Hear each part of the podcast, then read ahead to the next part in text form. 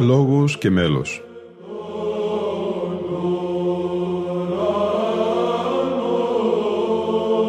Προσεγγίσεις στη μυσταγωγία της ψαλτικής τέχνης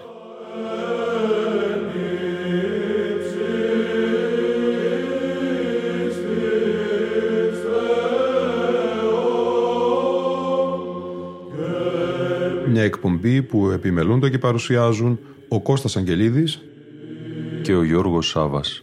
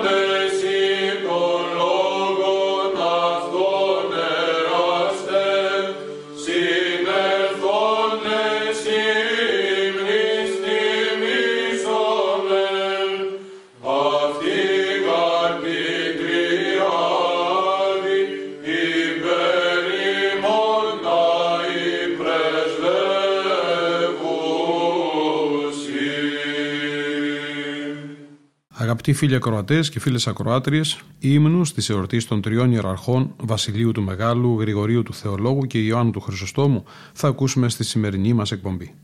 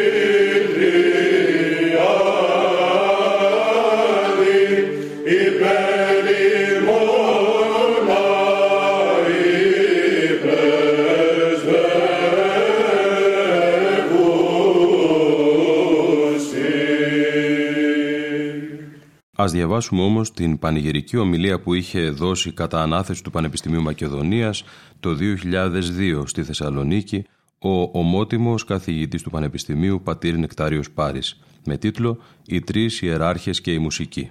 Η γιορτή των τριών ιεραρχών καθιερώθηκε τον 11ο αιώνα με πρωτοβουλία του Μητροπολίτη Ευχαΐτων Ιωάννη Μαυρόποδα ως γιορτή των γραμμάτων του χριστιανικού ελληνισμού διότι οι τιμόμενοι ιεράρχες ως Έλληνες και φορείς της ελληνικής παιδείας συνέζευξαν ελληνικότητα και χριστιανικότητα κατά τρόπο αυθεντικό και καθοριστικό, προσδιορίζοντας από τα πρώτα είδη βήματα της αυτοκρατορίας της Νέας Ρώμης ή Ρωμανίας την μακραίωνη πνευματική της πορεία.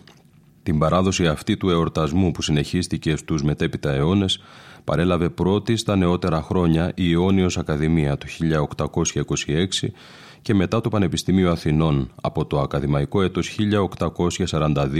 1842-43 μαζί με όλα τα εκπαιδευτικά ιδρύματα της χώρας μας.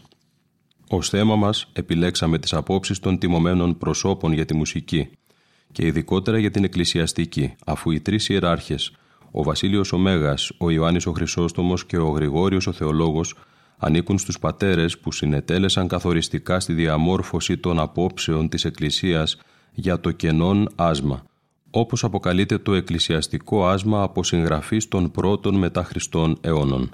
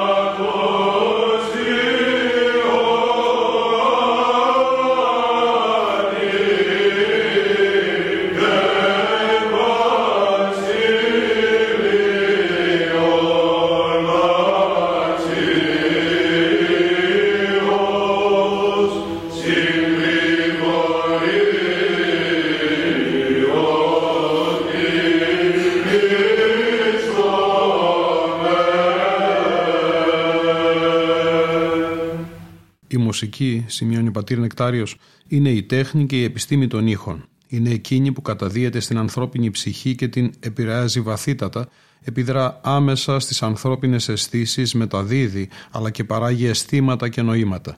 Η Παλαιά Διαθήκη αποδέχεται τις δυνατότητες αυτές παραδίδοντάς μας το γεγονός της δια της μουσικής θεραπείας του Σαούλ από τον ψαλμοδό Δαβίδ. Οι αρχαίοι Έλληνες θεωρούν ότι προκειμένου να ασκηθεί η ψυχή στην αρετή είναι απαραίτητο να συνδυαστούν τα στοιχεία της αρμονίας και του ρυθμού τα οποία βρίσκονται κυρίως στη μουσική. Στο θέμα μάλιστα της μουσικής, της αναφερόμενης στα θεία, δίνουν σημασία και στο ήθος των μουσικών που εκτελούσαν τη μουσική αυτή. Η μελωδία, το αποτέλεσμα δηλαδή του συνδυασμού αρμονίας και ρυθμού μπορεί να επηρεάσει την ψυχική κατάσταση του ανθρώπου είτε θετικά είτε αρνητικά. Η δύναμη και η παιδαγωγική αξία της μουσικής αναγνωρίζεται από τα αρχαία χρόνια μέχρι σήμερα. Έτσι, Ολόκληρες πραγματείε γράφτηκαν και γράφονται περί μουσικής, ενώ πλήθος έμεσων αναφορών σε αυτήν συναντούμε σε πολλά συγγράμματα.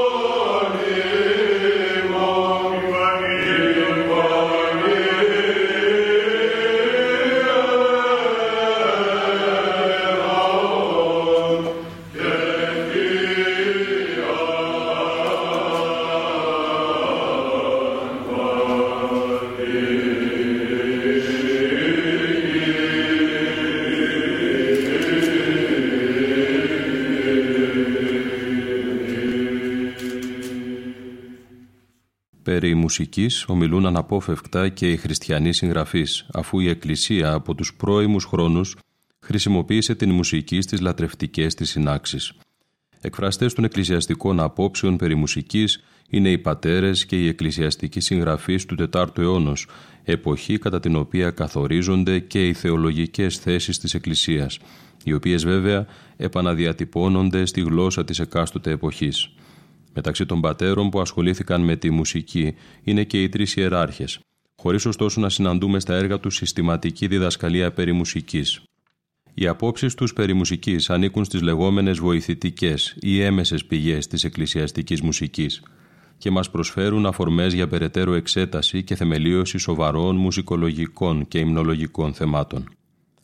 Στις απόψεις τους περί μουσικής, οι πατέρες και οι εκκλησιαστικοί συγγραφείς χρησιμοποιούν όπως είναι φυσικό την γλώσσα των Ελλήνων φιλοσόφων, πλαισιώνοντας την όμως αγιογραφικά.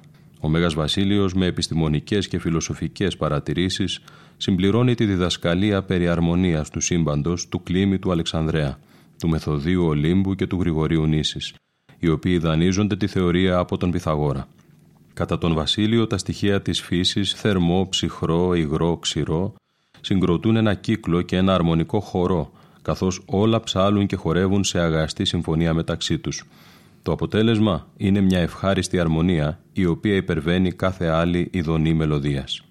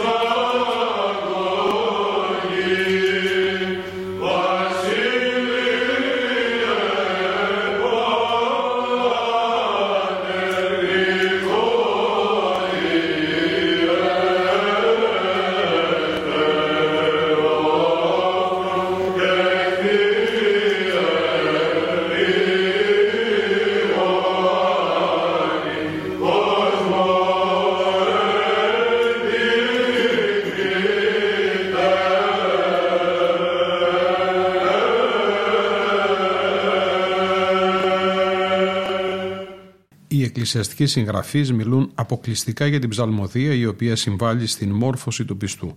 Κατά το Βασίλειο, η ψαλμοδία είναι αποτέλεσμα της δωρεάς του Αγίου Πνεύματος, το οποίο γνωρίζει την δυσκολία των ανθρώπων για πρόοδο και αρετή. Ενώ κατά τον Ιωάννη το Χρυσόστομο, μέλος και λόγος είναι στοιχεία ομόλογα τα οποία συντίθεται με σκοπό την εκπαίδευση, αλλά και την ψυχαγωγία των πιστών. Βασικός ρόλος ανατίθεται στη μουσική, η οποία έχει την ιδιότητα να προσελκύει την προσοχή των ακροατών.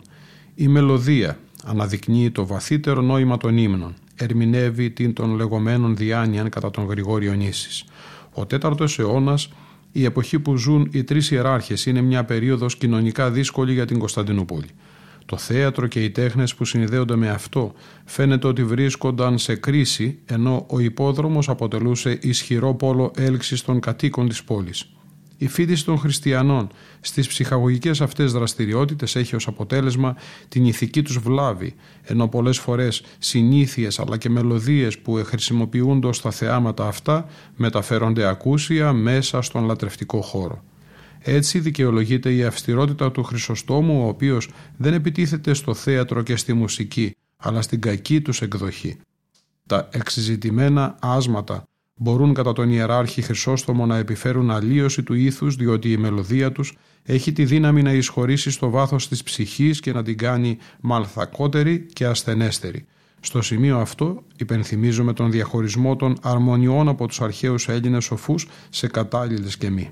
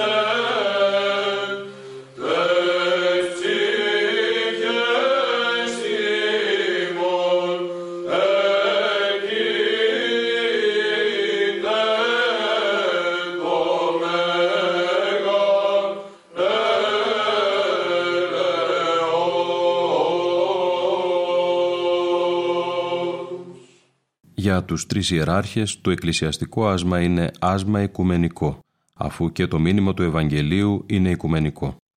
Ως εκ τούτου δεν απευθύνεται σε ένα μόνο έθνος, αλλά σε ολόκληρο τον κόσμο. Το μήνυμα του Ευαγγελίου μεταδίδεται και δια της ψαλμοδίας, αφού η ύμνη είναι κυρίως υπομνηματισμός της Αγίας Γραφής. Ωστόσο το πιο βασικό γνώρισμα της ψαλμοδίας είναι ότι αποτελεί άσμα κατεξοχήν λειτουργικό. Με το λειτουργικό άσμα εκφράζεται η ενότητα των συμπροσευχομένων πιστών αφού ψάλουν ενενή στόματι και μια καρδία. Ακόμα η ψαλμοδία αποτελεί αιτία και αποτέλεσμα χαράς, διότι είναι ο πεάνας της νίκης κατά του θανάτου και της φθοράς. Το εκκλησιαστικό άσμα είναι καθαρά φωνητικό, καθώς αποκλείεται σε αυτό η χρήση μουσικών οργάνων, όχι βέβαια από αντιπάθεια προς τα μουσικά όργανα, αλλά λόγω της πνευματικότητας της χριστιανικής λατρείας. Οι πατέρες δίνουν την προτεραιότητα και την αξία που αρμόζει στο ανθρώπινο πρόσωπο. Η ανθρώπινη φωνή υπερέχει έναντι οποιοδήποτε φωνητικού οργάνου, διότι έχει την ικανότητα, μέσω του συνδυασμού λόγου και μελωδίας, να επιτύχει την άμεση σχέση Θεού και ανθρώπου. Κατά τη διάρκεια της λατρείας προτείνονται από τους πατέρες ως μουσικά όργανα τα μέλη του ανθρωπίνου σώματος. Έτσι ψαλτήριο είναι η ανθρώπινη γλώσσα, ενώ κιθάρα είναι το στόμα, κύμβαλο τα κρουόμενα χείλη και πλήκτρο η γλώσσα όταν λέει όσα αρμόζουν στο χριστιανικό ήθος. Το ανθρώπινο σώμα θεωρείται από μόνο του ένα θαυμάσιο και πρωτότυπο όργανο, κατάλληλο για τη δοξολογία του Θεού.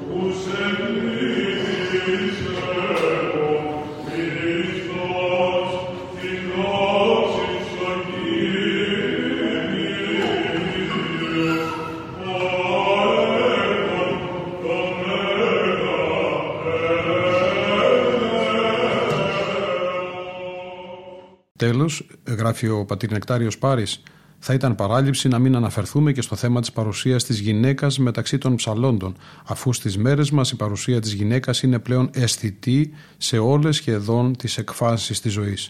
Βασική προπόθεση για την τέλεση των εκκλησιαστικών ακολουθιών είναι η παρουσία του λαού, μέρος του οποίου είναι και οι γυναίκες.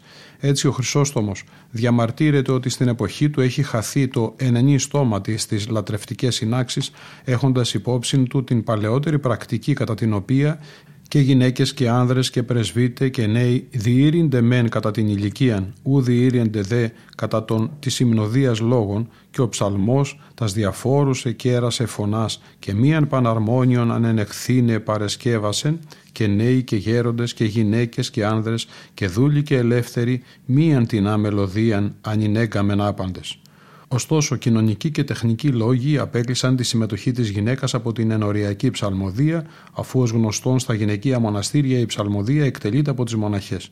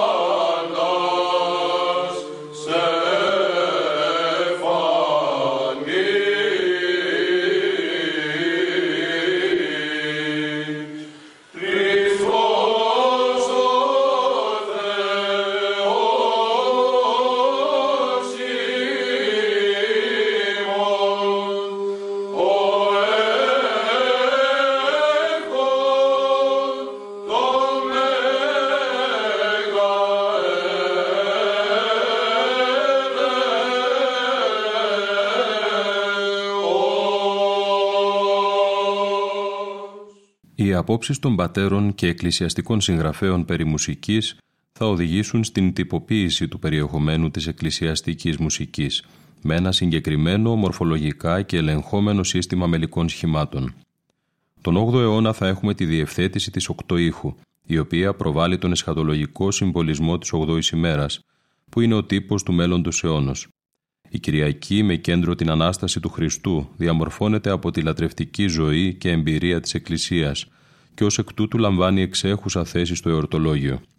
Είναι η πρώτη και ταυτόχρονα η 8η μέρα της εβδομάδας. Έτσι με τον αριθμό 8 εκφράζεται η δύναμη της Αναστάσεως.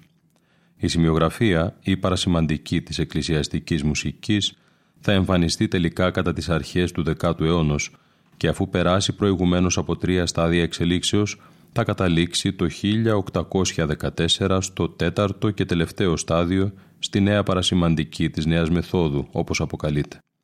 Από το 1820 θα αρχίσουν να εμφανίζονται και οι πρώτες έντυπες εκδόσεις βιβλίων εκκλησιαστικής μουσικής. Οι πρώτες αυτές εκδόσεις θα πραγματοποιηθούν στο Βουκουρέστι λόγω της καταστροφής των πατριαρχικών τυπογραφίων από τους Οθωμανούς.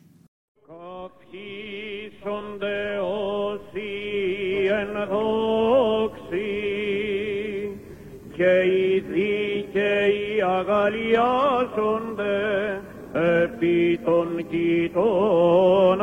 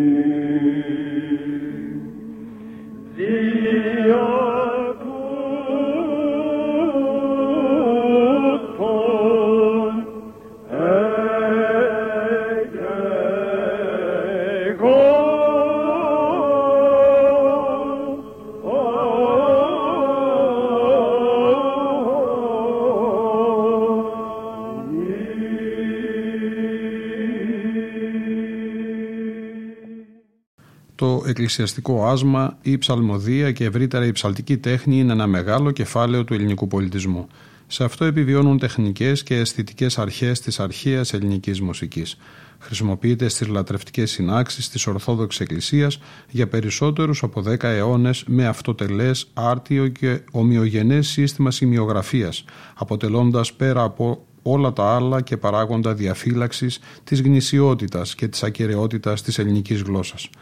Είναι η λόγια, η έντεχνη, η κλασική ελληνική μουσική.